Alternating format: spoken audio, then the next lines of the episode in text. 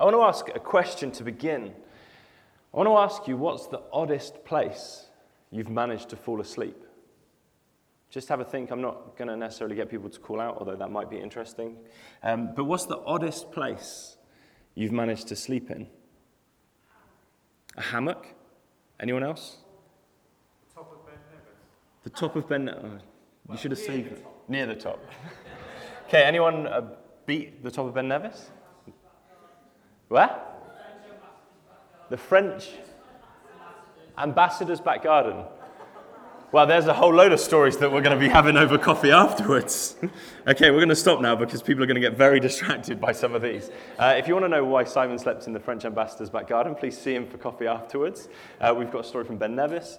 Um, I tend to find that there are two main types of people in the world when it comes to sleep. Those who struggle to sleep, you can be as comfy as you like, as tired as you could possibly be, and yet you struggle to sleep. Then there are those really annoying people in life who sit down for what seems like a split second in possibly the most uncomfortable place ever imaginable, and they're gone, blissfully unaware of anything else that's happening. And it tends to fit into one of those two categories. I'm sure there's some in between, but on a whole, I see those two. My father is one of those latter people who can sit down. Uh, he's uh, particularly bad because it's not that he's just sat quietly, he's in the middle of a conversation sat down and he'll fall asleep. And uh, Laura will tell you, he snores. So, uh, in the middle of a conversation, not only does he fall asleep in it, he then disrupts it with his snoring. Um, I personally have managed a few uh, interesting places. Um, I slept a couple of times in a car uh, because I locked myself out of a house. Um, that was uh, uncomfortable. Um, I slept on the floor of a church because if you're in a youth group in a church and you didn't sleep on the floor, then did you even go to church youth group? So I've slept on many churches' floor all around the country. Um, sun lounges by swimming pools, uh, which I do not recommend because it got very hot when I woke up. Um, and then finally for me, which is an odd one, but any time that I went to a sleepover at a friend's house, I ended up asleep in the bathroom. Uh, not because of any issues that I have. I just have a really low trust level of my friendship group, and I decided that being between a locked door and them was the safest way to sleep.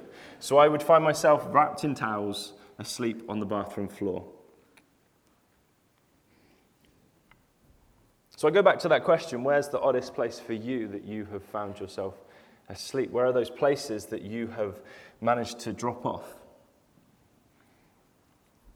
It may not always be the easiest thing for me to fall asleep, but once I am asleep, I am asleep. I told a story a while ago here of a time when we were at Hill House um, with my parents. There was a big thing going on, and the fire alarm went off. And so my parents made sure that my friend who was with us was awake, and they took him to the fire assembly point, uh, and they trusted it was a false alarm, so they left me asleep because the alarm didn't wake me. And they've always told me that was the reason. Another occasion, I went away with our church when we were over in Weston, and we stayed in a huge marquee because we decided that individual tents were too much hard work, so we just put big marquees up. Um, I awoke in the morning after a fairly good night's sleep to find that half the marquee was empty uh, and the other half was flooded. And what had happened is during the night, the weather had got so bad that most people had gone back to their cars to sleep because of the thunderstorm, and the other half, the side had blown off the tent and water had just flooded in. So I awoke inches from uh, all of my stuff being soaked, but blissfully unaware that any of this drama had unfolded in the night. Which raises an interesting question for us because sleep is lovely. Sleep is something that we all need. I'm sure it's something that we all cherish. But when drama breaks out, when something significant happens, sleep is the last place we want to be. When there is a fire alarm, sleeping through it is not good. When there is a storm around you, it's not always the best thing to be asleep in that unresponsive, unaware, disengaged state where you have no idea what's happening around you. And yet, that is where we find Jesus today. I'm going to ask Helen to come, and she's just going to give us our reading from this morning as we look at this idea of sleep.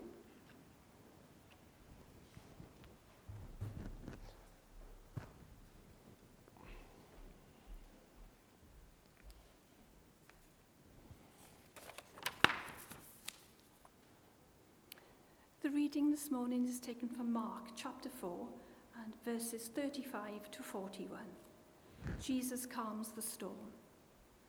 That day, when evening came, he said to his disciples, Let us go over to the other side. Leaving the crowd behind, they took him along, just as he was in the boat. There were also other boats with him. A furious squall came up, and the waves broke over the boat so that it was nearly swamped. Jesus was in the stern, sleeping on a cushion. The disciples woke him and said, Teacher, don't you care if we drown? He got up, rebuked the wind, and said to the waves, Quiet, be still. Then the wind died down, and it was completely calm. He said to his disciples, Why are you so afraid? Do you still have no faith? They were terrified and asked each other, is this? Even the wind and the waves obey him. Amen. Thanks.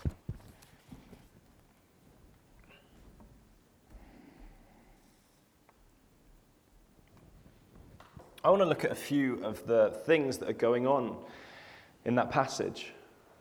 I think there's a huge amount we can draw out of it. I just want to touch on a couple of them, and I think it's uh, incredibly applicable to our lives. I think when we look at it, we can see way more in our lives than maybe we originally see as we listen to the text, because oftentimes the drama and the difficulties in our life don't look like a storm in the middle of a lake in a fishing boat. But what we see here is actually a wonderful example of how life can play out. So I want to touch on two things to begin with.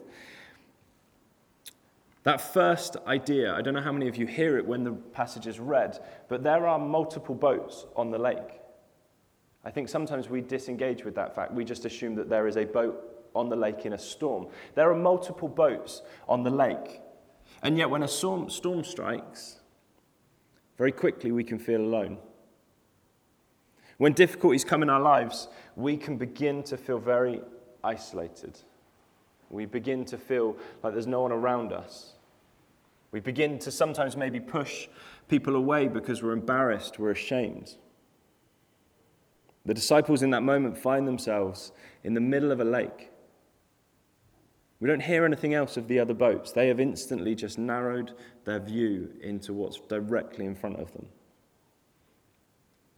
We touched on it last week. The woman at the well was isolated. She was alone. She was an outcast. Society had set her up in a way that they pictured her, and they left her be. Maybe for some of us, the issues and the struggles that we have have created that void. We don't feel like people will accept us anymore. So, in all of the tension, all of the drama, all of the problems that we've got going on, we find ourselves alone, isolated, feeling cut off. And then a second thing happens. And it's a personal thing, I've shared it with you guys before, but for me, worries always seem worse at night. I said for a long time, I've got no shame in it. I uh, disliked the dark as a child, and I am still less keen on it now. I'm just not a fan of the dark. Now, we don't read necessarily that they were at night, but when storms come in, when those rain clouds came over, I am positive there was a darkness over the lake. And it leaves us to create things in our mind when it gets dark, when we feel alone, we start to elaborate the stories in our head of what's going on. We can make things look worse than they are. I shared this at the Ladies' Fellowship once. As a kid, um, like I said, I didn't like the nighttime, and uh, in the process of getting ready for bed, I pushed uh, on my ribs and uh, it clicked. And uh, being, uh, it, being at night, uh, not particularly enjoying that, I assumed that I had cracked my ribs uh, multiple ribs, despite it being one noise, uh, and therefore decided I wouldn't sleep all night because if I'd punctured my lung, I needed to know so that I could raise the alarm. So I decided I wouldn't sleep because it was the best thing to do. My imagination would run wild at night. I don't know how many, blah. I don't know how many of you can relate to that idea. That idea that sometimes when the lights go off in our rooms, shadows become terrible monsters. I think as we grow up, it becomes less about the shadows and more about the realities that we face. But we can allow them to get worse. We allow them to play on our minds when we can't do anything about it. In that storm, that light seems to fade. That darkness seems to overcome us. And we're left in that situation as the disciples were, where the storm appears too big for us. I don't know how many of you find it in your own lives when you face things and you are aware that you are not going to be able to get through this. It feels like it's going to overwhelm us, like the water is going to break the edge, like we are going to go down. The disciples, us, can be left with that question where is Jesus in all of this? Where is Jesus in the midst of this storm? Why do I feel abandoned? I think for myself, I'll admit it from the front, there are things in my life that I know are too big for me. I'm okay with that. They overwhelm me, they're too much for me to deal with. And there are still definitely times when I question what Jesus is up to. This story I find is a huge, huge comfort in that. Because as we read this story, what we remember is that these are his disciples. These guys are significant. They have given up everything to follow him. Mark 1:16 reads like this. Uh, sorry, Mark 1 verse 16 reads like this. As Jesus walked beside the Sea of Galilee, he saw Simon and his brother Andrew casting a net into the lake, for they were fishermen. Come follow me, Jesus said, and I will send you out to fish for people. At once they left their nets and followed him. When he had gone a little further, he saw James, son of Zebedee, and his brother John in a boat preparing their nets. Without delay, he called them. They left their father Zebedee in a boat with the hired men and followed him. They had given up everything to follow Jesus, quite literally everything. Walked away from family, from their jobs, from the security, everything to go after him. And right now, in the middle of this storm, they are left asking this question Jesus, where are you?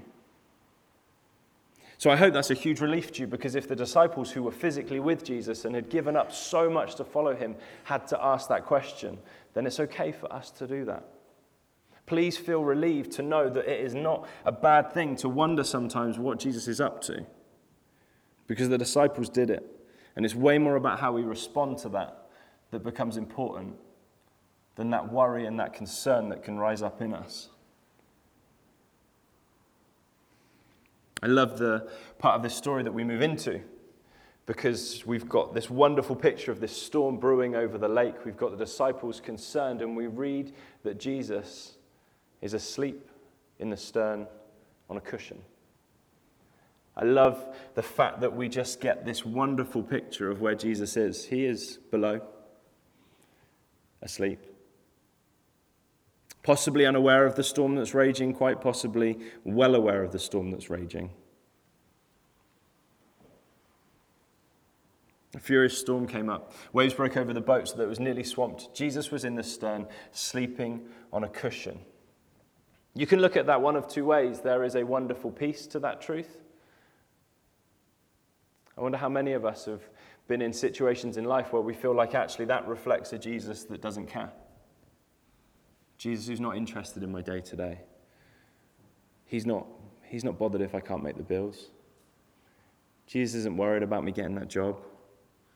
He's just asleep, disengaged.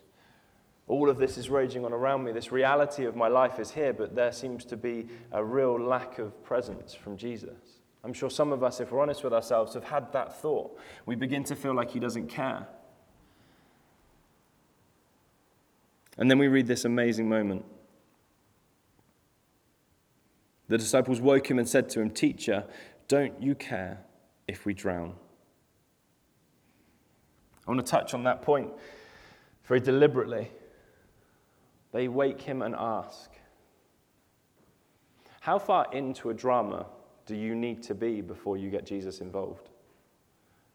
How far into a situation do you get where you start to go, you know what, maybe I'm not going to be able to deal with this, God, so I'm going to need you to step up to the plate a little bit here? Is it that first moment? Is it that first point of tension? Is it when we've tried two or three things and now we're really beginning to struggle, so maybe prayer is a good thing to turn to? I wonder how many of us pray quicker for lost keys and car parking spaces than we do for some of the circumstances that we face in our lives. Because what we see here is the disciples acting. The disciples don't just stand in the boat going, oh my gosh, this is awful, where is Jesus? No, they move. They are moved to action by what's going in front of them. And the re- response that they show is to go and call on Jesus. I wonder how many of us, if we look back on situations where we felt abandoned, realize we never even began to get Jesus involved. Those prayers didn't come.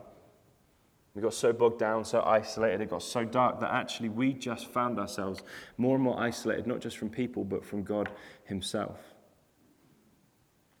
The disciples give us a wonderful, wonderful example. Psalm 50 15 says this Call upon me in the day of trouble. I shall rescue you, and you will honor me. Call on me. I am here to be a part of what's going on.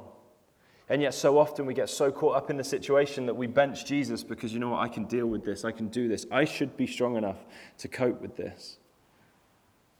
And yet, we see time and time again, actually, we need to call on Him, we need to lean into Him.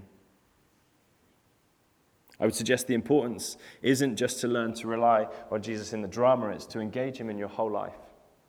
The disciples did life with Jesus. This is just an example of one of those moments where everything hit hard, and so they called out to him in a different way. And then we see why. Then we see why in our lives, no matter how big the drama is, no matter how difficult the situation is, why is it worthwhile calling out to Jesus? Why is it something that our faith is built upon? Why do we trust that He is going to be there? We read three words in verse 39. And they simply read, He got up. The disciples cry out to Jesus, There is a storm. I imagine, I'm not great on boats, they make me feel sick, but I imagine when there is a storm, the boat is doing a whole lot of moving, and it wouldn't have been easy for them to get down to him. You would have heard the waves, the thunder, the lightning, the whole shebang. Everything is going off, and they're like, Jesus, do you not care? And we read these three simple words He got up. When I wake up, when Evie cries, it is not as graceful as he got up. It's something of throwing myself out of the bed and rushing to her room. There is a panic within me because I have no idea what's going on. If you wake to a fire alarm, I'm almost positive that you jump out of bed. We expect in this moment, with everything that's going on, to find Jesus suddenly doing something incredibly quickly, responding as if the situation is bigger than him. But instead, what we see is a calm, calculated response. At no stage is Jesus worried. That should fill us with an enormous amount of comfort. No matter what the disciples were bringing to the table, Jesus was in control of it already. Jesus was already comfortable that the situation was in hand. In our lives, when we go to Jesus in prayer, are we expecting him to be surprised? Are we kind of pleading with him, could you do a little bit more than you normally would do because this is a bit of a worse situation? Or are we trusting at all times that God has got it in hand? He got up suggests to me that Jesus had it. Jesus got it in hand.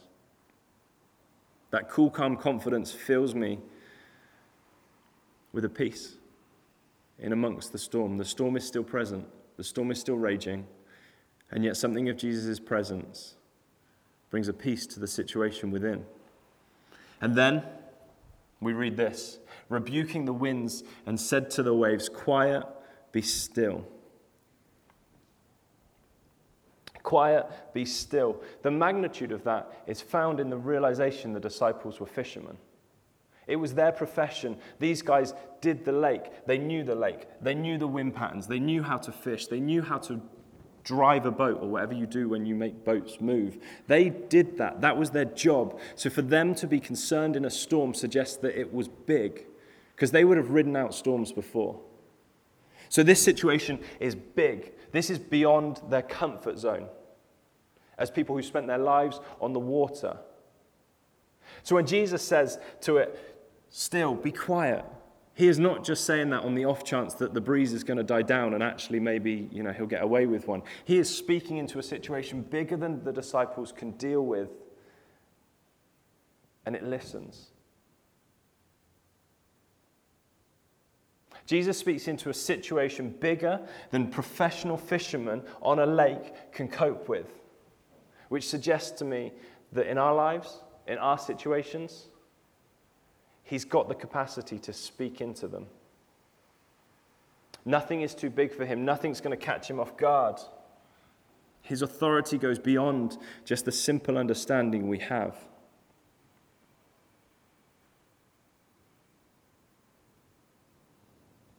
And then these disciples, these guys that had given up everything to follow him, had spent time with him, had seen some of the things that he could do.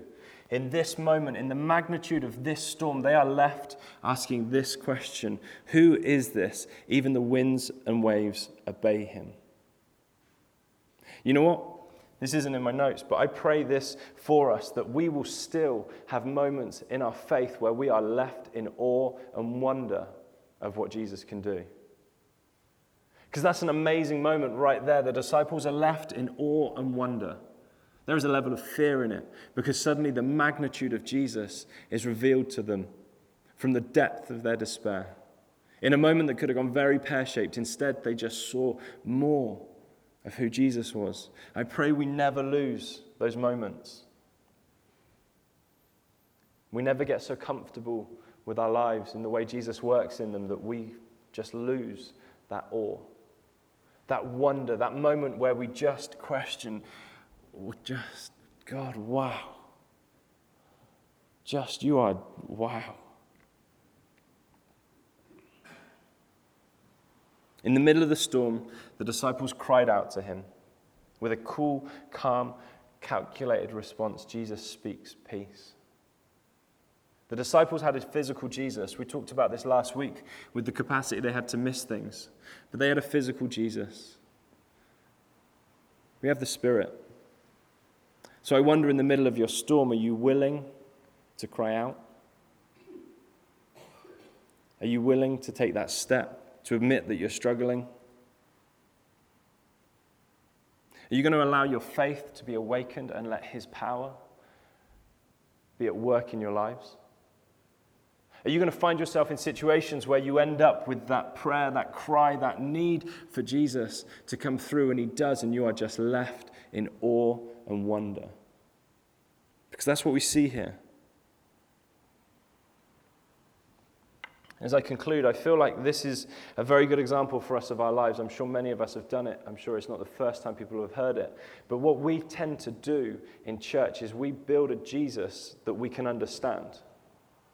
It doesn't matter how big we make him, he is a Jesus that we can understand, and he fits into this box for us, and he does what we need him to do, and he'll come out when we need him to come out. And when I want to do some stuff I'm less pleased with, I'll just tuck him away again. And that's the Jesus that we can sometimes serve. So I want to ask you the question, and I think it's the question the disciples discovered very quickly. Are you willing to let Jesus be bigger than the picture you've painted of him?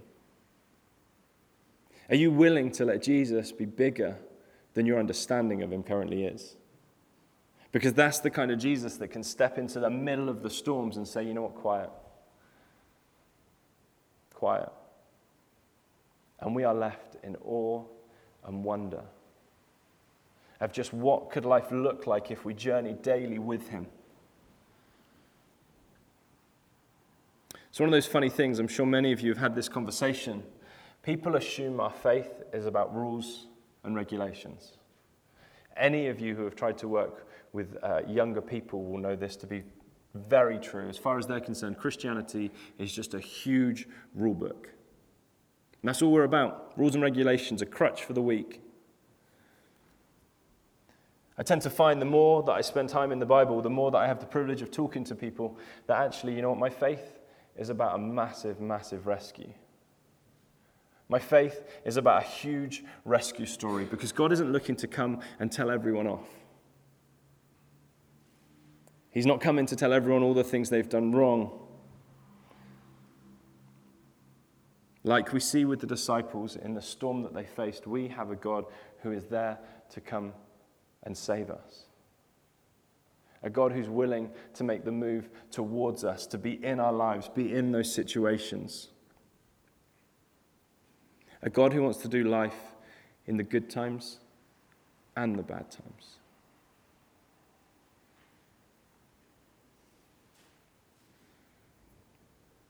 They were terrified and asked each other, Who is this? Even the wind and the waves obey him. You know? That's my faith. That's my Jesus. He is beyond my understanding. To the point where the winds and the waves obey him. That's my Savior. And he is amazing. And I love him. And I love what he does in my life. And yet, even in all of that truth, there are situations where I begin to worry that He is not enough.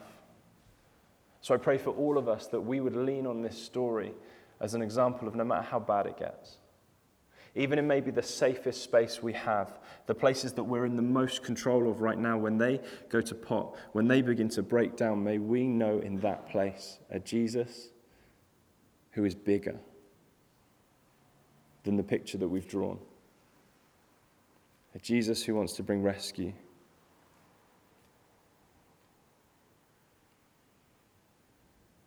We touched on it last week, we touch on it again this week. We read in the gospel stories of hope. They are stories of hope. They are stories of restoration. Time and time again, we see it hope, restoration. For us, for those who still don't know Jesus. That's the truth of my faith.